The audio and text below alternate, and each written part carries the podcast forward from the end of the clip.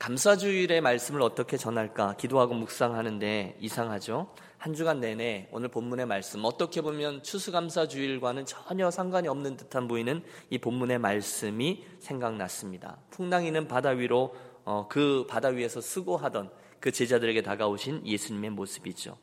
보통은 우리 Thanksgiving Sunday 그러면 여호와께 감사하라 그는 선하시고 인자하고 이런 말씀으로 오늘 이야기를 시작하는데요. 왜 이런 말씀을 계속 떠오르게 하실까 씨름하다가 아 하고 이렇게 그 말씀을 받습니다. 요즘도 우리 교회 가족들 가운데도 이것저것 힘들어 하시는 분들이 많은데 그분들을 좀 마음에 품고 이 Thanksgiving Sunday 말씀을 전하라 하시나 보다 이렇게 말입니다. 물론 여러분 오늘 아침에 주의 전으로 나오실 때에 어, 상대적으로 삶에 별 어려움이 없으시다거나 또 평안하시다거나 그래서 상대적으로 다른 분들보다 감사의 조건들을 쉽게 찾으실 만한 분들 우리 가운데 계실 것입니다.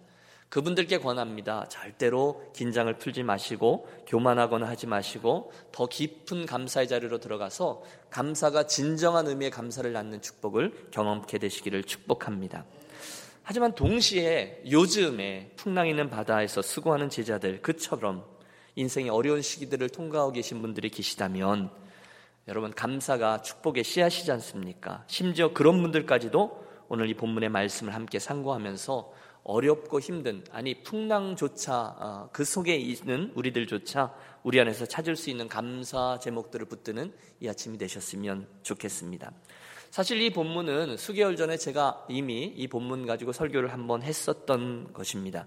그때 그 설교의 포인트는 그 인생에 있는 여러 가지 어려움들을 우리에게 다가오시는 예수 그리스도 그분에게 집중함으로 믿음으로 극복해냅시다라는 설교였습니다. 그런데 같은 본문을 감사라는 렌즈로 바라보며 묵상하다 보니 전혀 새로운 설교가 나오게 되었습니다. 하나님의 말씀은 날마다 새롭지 않습니까? 그래서 이 아침에 여러분 좀 뜻밖의 본문이지만 이 본문 한 절 한 절 살펴보면서 풍랑 속에서도 우리가 여전히 찾을 감사들을 함께 만나 보시겠습니다. 우리는 종종 인생을 바다로 비유가, 비유하곤 합니다. 그렇죠? 바다에는 길도 보이지 아니하고요. 또 지나간 흔적도 남지 않습니다. 때로는 바다가 잔잔한 아름다움이지만 어쩔 때는 무시무시한 두려움입니다. 인생을 살다가 모든 게 다 잘 될 때는 우리 곧잘 교만해지기가 쉽습니다. 하지만 곧 그 바다의 한가운데서 조용히 아무도 보이지 아니하고 아무런 육체도 보이지 아니할 때에 우리는 금방 고독해지고 두려움을 느끼며 다른 누군가를 찾습니다. 그게 바다요. 또한 그게 인생입니다. 특별히 풍랑이 있는 바다는 우리로 하여금 늘 겸손의 자리로 되돌아가게 해 줍니다. 그리고 그것에서 주님을 붙들게 해 주시죠. 그날 이 본문에 나오는 갈릴리 바다가 그러하였다는 것입니다. 보리떡 다섯 개와 물고기 두 마리로 오천 명을 먹이신 놀라운 기적 후에 예수님은 제자들을 배 태워 먼저 갈릴리 건너편으로 보내셨습니다. 그리고 당신은 홀로 있는 시간을 통해서 하나님과 당신의 인생을 깊게 조율하시죠. 그날 밤 제자들에게 문제가 생겼습니다. 오늘 24절과 25절의 말씀을 주목해 주십시오. 배가 이미 육지에서 술이나 떠나 여러분 이해가 되십니까? 배가 이미 육지에서 술이나 떠나 바람이 거스름으로 물결로 말미암아 고난을 당하더라. 바람이 거스름으로 물결로 말미암아 고난을 당하더라. 그게 인생이죠. 사는 게 무엇이냐 누군가가 물을 때 여러분 누가 쉽게 그 답을 내놓을 수 있겠습니까? 우리들 가운데 많은 분들은 풍요로운 꿈을 안고 유학의 길을 떠나오셨을 겁니다. 또는 이민을 오셨을 겁니다. 또는 한국의 모든 것을 정리하고 뒤도 돌아보지 아니하고 오신 분도 있을 겁니다. 미국에 와서 우리가 얼마나 열심히 삶을 개척해 오셨습니까? 그런데 얼마 되지 않아 대부분의 사람들이 경험하죠. 가지고 온 것들 사라지고 그간 뭐 하나 변변히 이루어 놓은 것은 없고 설상가상으로 몸은 아파오고 혹시 그래서 이 아침에 낙심 가운데 나오신 분 아니 계십니까? 참으로 풍랑 있는 바다 그것이 우리들 인생의 모습입니다. 행복해 보이는 그런 집안이지만 모두 다 이런 풍랑들은 가지고 있습니다. 제 기억에 아주 힘든 가족들이 떠오릅니다. 주님을 함께 섬겼던 젊은 가족들인데요. 똘망똘망한 아이들 셋을 남겨두고 어, 남편이 먼저 40대의 젊은 나이로 하나님의 부르심을 입습니다. 또 한 집은 거기도 아이들이 셋인데요. 어, 밤에 자고 일어났는데 어, 40대 초반에 그 예쁜 엄마가 뇌졸중으로 세상을 떠나 있었습니다. 이해할 수가 없습니다. 그 남편이 그 해부터 내가 정말 새롭게 신앙생활에 힘을 내보겠다 결심하고 새 출발을 하고 너무너무 잘 지내고 있는데 며칠 후에 그 큰 집에 덩그러니 아이들 셋과 함께 남겨졌습니다. 누가 봐도 하나님 어떻게 그럴 수가 있으십니까? 물을 수밖에 없는 참 안타까운 일입니다. 더 힘든 것은 그런 상황에서 힘들어할 때 하나님은 그 가정에게 별로 관심이 없는 듯 보인다는 것입니다. 새벽 예배 나가서 또 기도하고 또 묻고 또 토로해도 어려운 상황이 금방 바뀌지는 아니하고 힘든 골짜기가 펼쳐집니다. 그럴 때면 이어서 나오는 내 질문이 있죠. 내게 정말 믿음이 있는 거야, 없는 거야? 하나님 정말 나를 사랑하시는 건가? 하나님 나의 기도를 들으시는 거야? 소리를 지릅니다. 하나님 정말 이러시면 저 진짜 어? 방학한다니까요. 하나님을 협박도 해봅니다. 그만큼 우리들 인생에 이러저러한 어려움들이 있습니다. 그때마다 우리는 왜 라는 질문을 던지죠. 하나님 나를 정말로 사랑하시는가? 그런데 아십니까 여러분? 같은 사건을 기록하고 있는 마가복음 6장은 이렇게 기록하고 있어요. 바람이 거스림으로 제자들의 괴로에 놓아졌는 것을 보시고 바람이 거스림으로 제자들이 괴로에 놓아졌는 것을 보시고 할렐루야 여러분 이 풍랑 속에서 우리가 첫 번째로 찾을 감사의 조건이 나옵니다. 그것은 바로 저와 여러분을 그렇게 사랑하는 주께서 우리가 어려움 가운데 풍랑 속에 괴로에 놓아졌는 것을 보고 계신다는 겁니다. 여러분, 오늘 이 첫 번째 감사의 제목을 붙드십시오. 주님이 모르신다고요? 아니에요. 우리 주님은 다 아십니다. 다 보고 계십니다. 그러면 게임 셋인 것입니다. 성경은 분명히 제자들의 괴로에 놓아졌는 것을 보시고라는 예수님의 모습을 증언합니다. 그렇습니다, 여러분. 우리를 사랑하시는 예수께서는 아니 여러분을 사랑하시는 우리 예수님은 오늘 여러분께서 이 일로 저 일로 버거워하는 것을 다 보고 계십니다. 그때 우리들의 형편과 처지와 우리 안에 일어나고 있는 의심과 절망과 심지어 심통까지도 그분은 다 알고 계십니다. 이 아침에 여러분 어떤 태도로 나와 있는지, 이 아침에 여러분 우리가 무슨 감사 제목을 가지고 또는 무슨 기도 제목을 가지고 나오고 씨름하고 있는지 그분은 다 알고 계세요. 보고 계세요. 그것이 은혜인 줄로 믿습니다. 우리가 붙드는 첫 번째 감사 제목이에요. 우리 예수님은요, 안타까움과 외로움으로 번복된 가슴을 부여잡고 뽕나무 위를 올라가던 그 삭개오를 이미 다 보셨습니다. 아니, 다 알고 계셨습니다. 로마의 식민지 상황입니다. 세리장이라면 사람이기를 포기한 사람입니다. 동족의 피를 빨아먹던 사회적으로 완전히 왕따였던 사람입니다. 돈밖에 몰랐을 겁니다. 또 그런데 주님은 그의 마음속 깊은 곳에 자리하고 있던 그 목마름을 보고 계십니다. 그 주님으로밖에 채워지지 않을 만한 그 공간 속에 그가 이러저러한 것들로 채우려고 하지만 쉽지 않습니다. 그러니 저가 안타까운 마음을 부여잡고 뽕나무 위를 올라가고 있죠. 삭개오야 내려오라. 내가 오늘 밤 내 집에 유하여야 하리라. 여러분 다른 이야기가 없습니다. 주께서 저를 핀잔하시다거나 가르치시거나 하지 않습니다. 주님은 이미 저가 누구인지를 알고 계셨어요. 그 마음속 깊은 곳에 아무 것으로도 채워지지 아니하는 공간을 주님은 보고 계셨습니다. 그날 밤 기적이 일어나죠.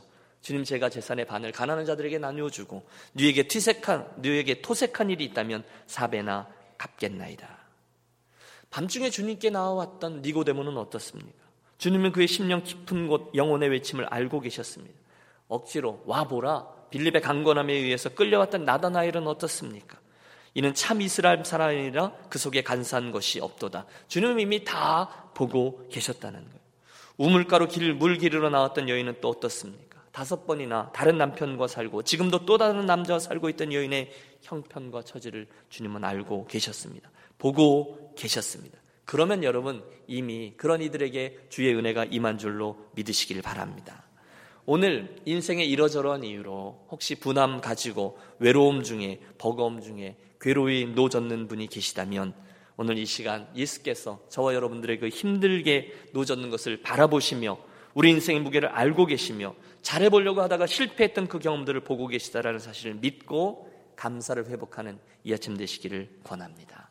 풍랑 중에 우리 찾을 첫 번째 감사는 풍랑 속에 있는 우리를 주께서 보고 계신다는 것입니다. 이어지는 말씀 25절과 26절입니다.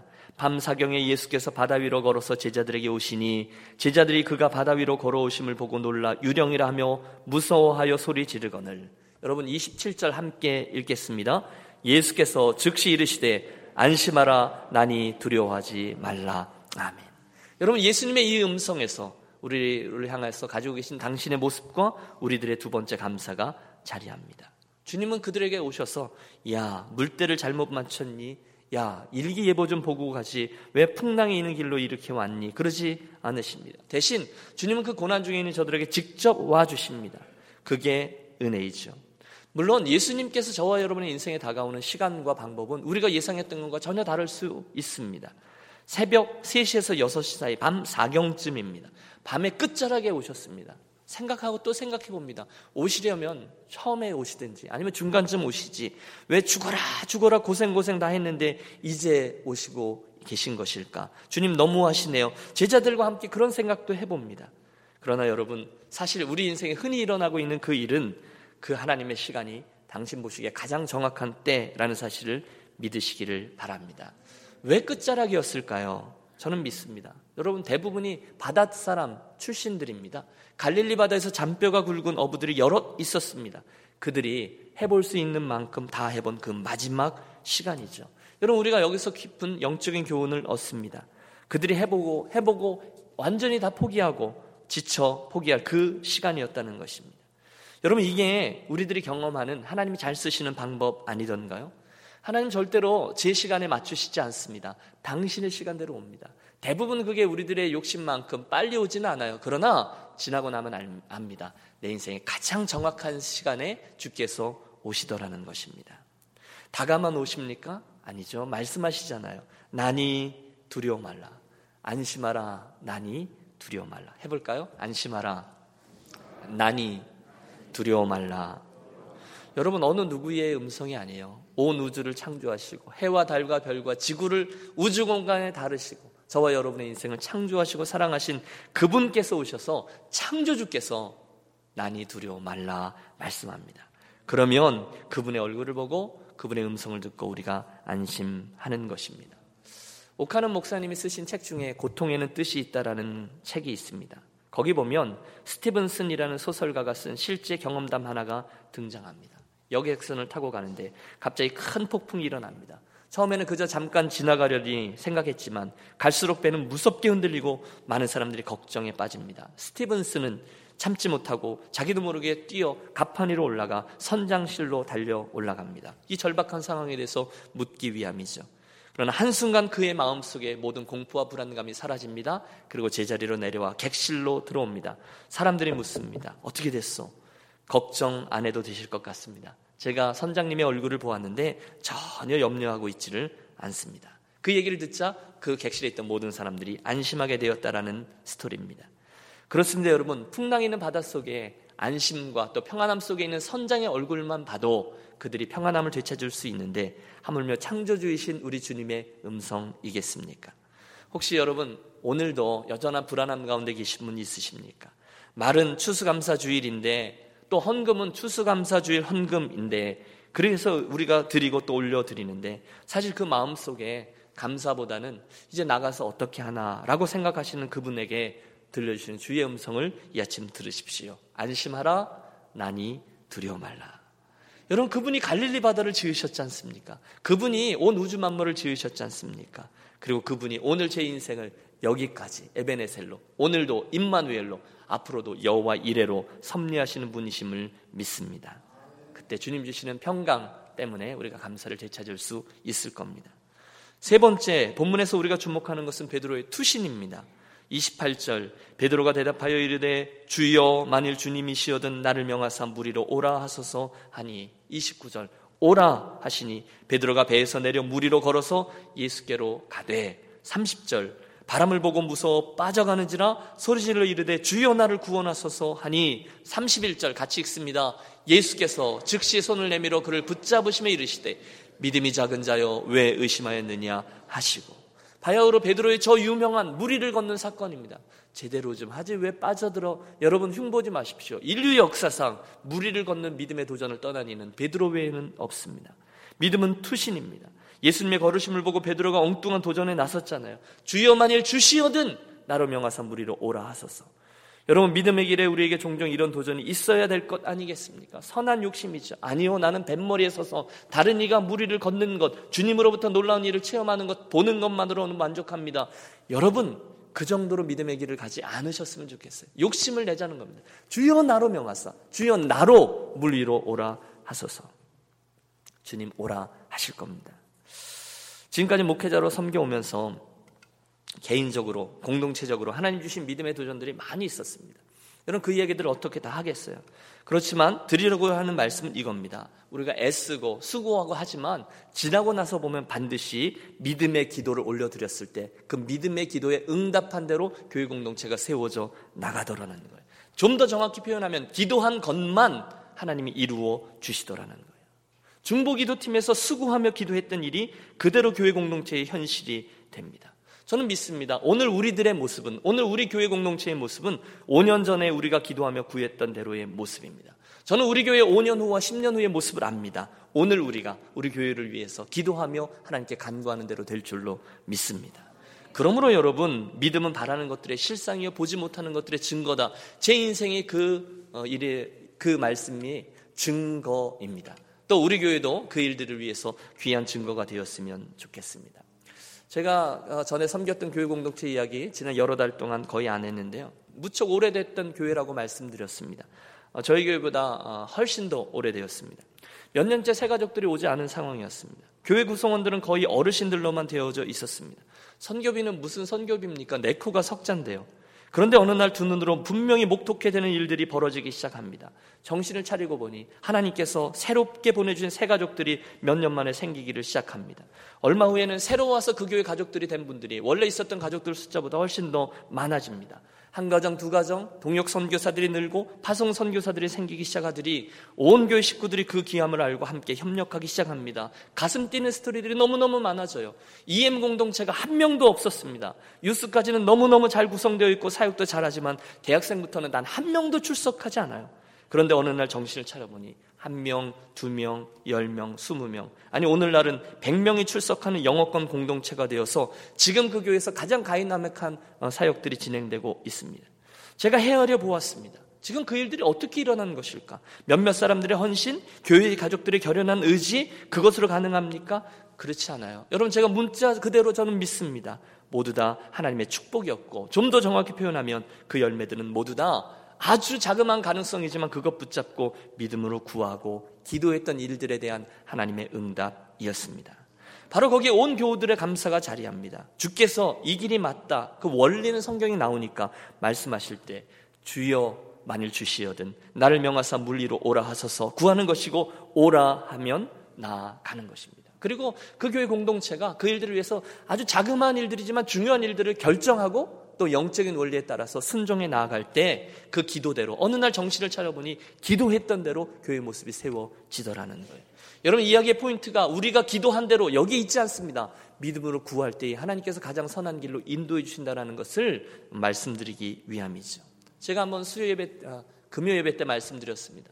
송구 영신 예배 때마다 어, 저는 늘 우리 교회 가족들과 함께 기도 제목을 적습니다. 그래서 이쪽과 저쪽을 똑같이 적어서 한쪽은 본인이 킵하시고 한쪽은 부족하지만 담임 목사에게 줍니다. 그러면 제가 그것 가지고 여러분과 함께 기도합니다. 어떤 분들은 안 합니다. 해서 뭐해? 그래서 안 하는 분도 계시고 목사님 다른 거 기도할 것도 많으신데 힘드실까봐 그래서 안 하시는 착한 분도 계십니다. 그런데 문제는 종종 믿음이 없어서 안 하시는 분도 계시더라는 거예요. 믿음이 없어서 에이 이게 뭐 되겠어? 뭘 기도 제목을 적어놓고 그것 까지 1년을 기도해 하고 안 하시는 분도 계세요. 하나님은 절대로 이 기도대로 들어주지 않으실 거야라는 믿음이 충만한 분들이 계시다는 거예요. 그런데 저는 권합니다. 여러분 하십시오. 어, 올 연말에도 우리가 할 건데요. 하십시오. 그리고 믿음으로 그거 붙잡고 함께 기도하겠습니다. 중간에 신방을 다니다 보면 눈을 동그랗게 뜨고서 목사님 그때 적은 그 기도 제목들이 올해 다 이루어졌습니다 하는 가정들을 만납니다. 할렐루야. 여러분 목사가 말하면 좀 믿어주세요. 별로 안 믿으시는 것 같아갖고 목사님 드디어 그토록 기도해 오던 제 남편이 그 왼수 같은 남편이 조금씩 마음의 문을 열고 있습니다. 조금만 더 기도해 주세요.라고 고백하는 분들을 만납니다. 그 믿음의 도전을 떠나십시오. 주여 나로 명하사 물리로 오라 하소서. 이런 투신들 그게 우리들의 세 번째 감사 제목입니다.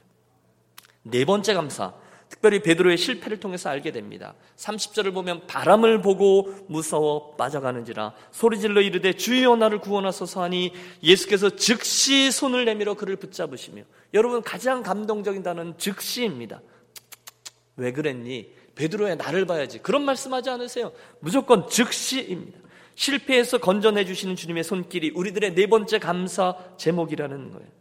여러분 올해도 실패해 보셨죠? 안 해보셨습니까? 이러저러한 실패해 보셨습니까? 우리들의 믿음을 연약하게 하는 실패들 말입니다. 그, 그 실패의 추억들이 우리들을 힘들게 합니다. 믿어봤는데 잘 안 되기도 하고 육신의 정력을 쫓다가 실패해 본 경험도 우리에게 있습니다. 그리고 그 실패의 경험은 아주 아주 아주 나쁩니다. 기분 나쁩니다. 주께로 나와 기도하는 나의 모습에도 영향을 미칩니다. 주께서 내 기도를 들으시겠어? 난 실패자인데. 놀라운 것은 주께서 그 실패 자리에서 베드로까지를 꺼내 주시더라는 거예요. 목사로 살다 보면 종종 낙심되는 상황들을 만납니다. 열심히 했는데 그 결과가 기대만큼 이루지 못할 때 낙심합니다. 목사뿐이겠어요. 누구나 그럴 겁니다. 나는 참으로 좋아라 하는데 그 결과를 보고도 기뻐하는데 종종 어, 떤 열매가 생겨서 막 기뻐하는데 교회 가족들 중에 실제로 어떤 분들은 그걸 전혀 기뻐하지 않는 모습을 제가 볼 때 저는 낙심합니다. 그래서 뭐 이런 싸늘한 느낌 있지 않습니까? 그런 분들이 계세요. 그러면 가슴이 결립니다. 의기소침해지는 경우도 있습니다. 여러분 제가 뭐 맨날 실실 웃으니까 항상 좋겠습니까? 제가 뭐 슈퍼맨이겠습니까? 아니요. 힘들 때 있죠. 낙심될 때 있죠. 입 내밀고 있을 때 있죠. 그리고 나 자신에 대한 자괴감 때문에 이건 내가 목사라고 할 수 있나? 그럴 때가 있어요. 틀림없습니다. 언제 그럴까요? 바람을 보고입니다. 바람을 보고입니다. 상황과 환경과 사람들의 저에 대한 평가를 보고서 나아가다 보면 틀림없어요. 저는 빠져들 수밖에 없습니다. 그런데 감사한 것은 그때마다 제가 알게 되는 것은 제 안에 아주 자그마한 믿음이 있다는 거예요. 주께서 나를 택하셨고, 주께서 나를 사랑하셨고, 주께서 나를 그 이름도 귀한 이 사명의 자리로 부르셨다는 믿음이 있어요. 그래서 간구하는 거죠. 주님 아시죠? 주님 나를 구원하소서. 그때 그 간구가 있자마자 예수께서 즉시 손을 내밀어라고 되어 있습니다. 할렐루야. 여러분 실패하셨죠? 내 마음 하나 내 마음대로 다스리지 못하시잖아요. 내 정욕도 하나 내 마음대로 다스리지 못하시잖아요. 그래서 실패하죠. 내가 절대로 여기 오지 않으리라. 내가 다시는 그 죄를 반복하지 않으리라. 결단해도 실패합니다. 그때 주님이 오셔서 야, 왜 그러냐 도대체. 좀 더 믿지 그러냐. 그러면서 어, 우리에게 다가오셔서 꾸짖지 않으시고 먼저 우리를 꺼내어 주신다는 거예요. 그게 감사 제목이에요. 여러분 어떠세요? 실패 속에서 주님을 부르짖어 보셨습니까? 그분이 일하시던가요? 아니면 여러분을 버려 두시던가요? 여러분, 오늘 저와 여러분이 그 연약함 가운데도 그래도 하나님의 사람으로 살아가겠다고, 그래도 해보겠다고 이 자리에 나와서 이렇게 예배할 수 있는 것은 바로 많은 실패들이 있었지만 그분 사랑의 손길, 건전해 주신 손길 때문인 줄로 믿습니다. 안 그러면 그냥 거기 있을 겁니다. 오늘 본문은 이 모든 일이 결국은 합력하여 선을 이루게 되는 해피엔딩으로 맞춰집니다. 우리 함께 32절과 33절의 말씀을 합독하겠습니다. 배에 함께 오름에 바람이 그치는지라 배에 있는 사람들이 예수께 절하며 이르되 진실로 하나님의 아들이로서이다 하더라. 무슨 얘기죠? 그들의 배에 예수께서 오르시매 바람이 그치게 되었다는 거고 그 증거로 인하여 주변에 있던 많은 사람들이 그분이 누구인지를 알게 되었다는 거예요. 와, 주님은 저분은 정말로 살아계신 하나님의 아들입니다. 여러분 저와 여러분의 인생에 그런 일이 일어나면 얼마나 exciting 할까요? 얼마나 감사할까요? 여러분 유니온 교회를 보고 하나님이 살아계시구나. 저분이 예수 그리스도구나. 저것이 예수 믿는 자의 삶이구나. 저것이 세상 속에 빛이 되어지는 소금이 되어지는 교회의 모습이구나. 되어지는 일이 있다면 얼마나 기쁘겠습니까? 할렐루야. 여러분 그런 소원을 좀 갖자는 것입니다. 여러분 우리 교회 공동체 안에서도 지난 한 해만 해도 여러 가지 아, 하나님 살아계시구나라는 것들을 지켜보았습니다.